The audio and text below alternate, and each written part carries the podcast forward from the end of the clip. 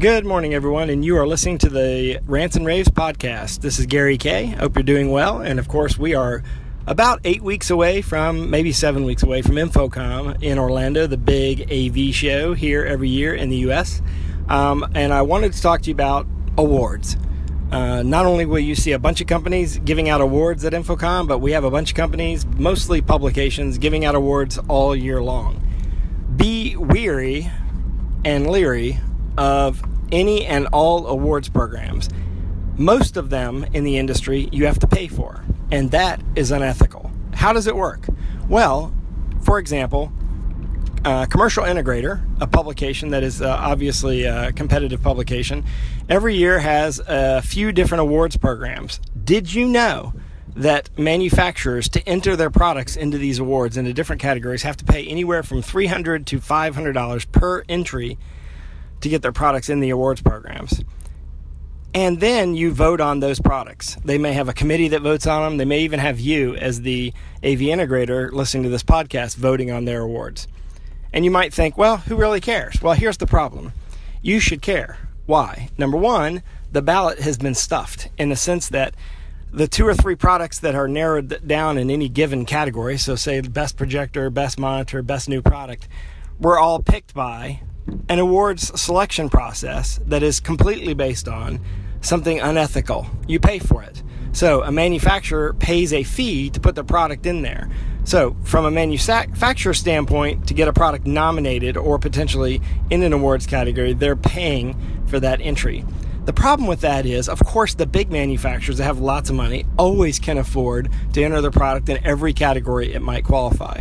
The small manufactured, the nuggets, meaning the products that people would never find out about because they don't have a whole bunch of marketing money, might not be able to afford a three or five hundred dollar entry fee for a particular category, much less entering their product into multiple categories, which a lot of big manufacturers do.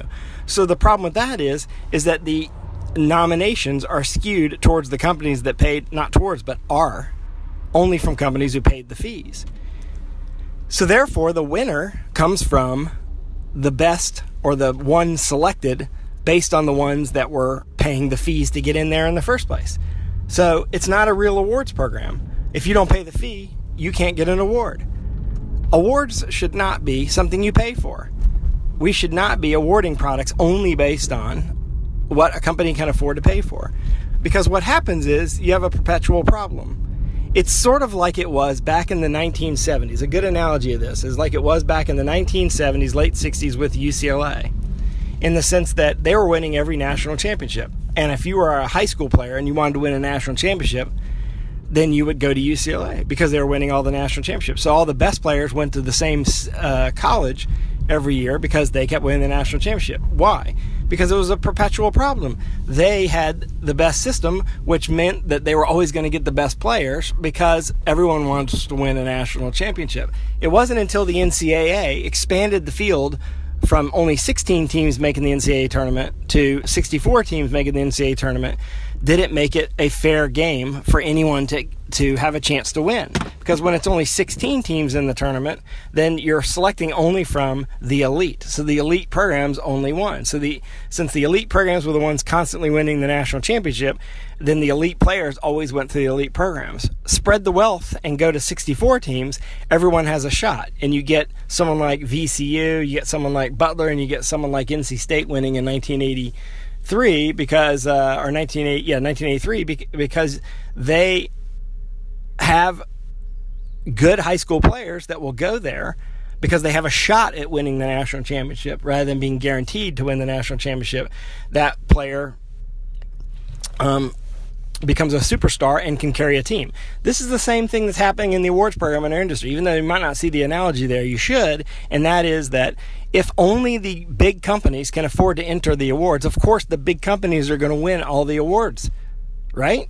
You don't get any small companies. You don't get any of the nuggets. You don't get any of the undiscovered products. You don't get any of the uniqueness uh, that's in that's out there. There's 1,100 companies approximately that will exhibit at InfoComm, and only 30 of them will win any of these pay for play awards, and that's exactly what they are: pay for play awards. So when you see these awards given at shows or during the year, do not believe them. They are not real. They are pay for play awards. It is ridiculous. We have never charged for an awards program. We give out trophies and we don't charge even for the trophies. We've never charged for an entry. We've never charged for a winner. Never. And we never will because it's unethical. Thanks for listening.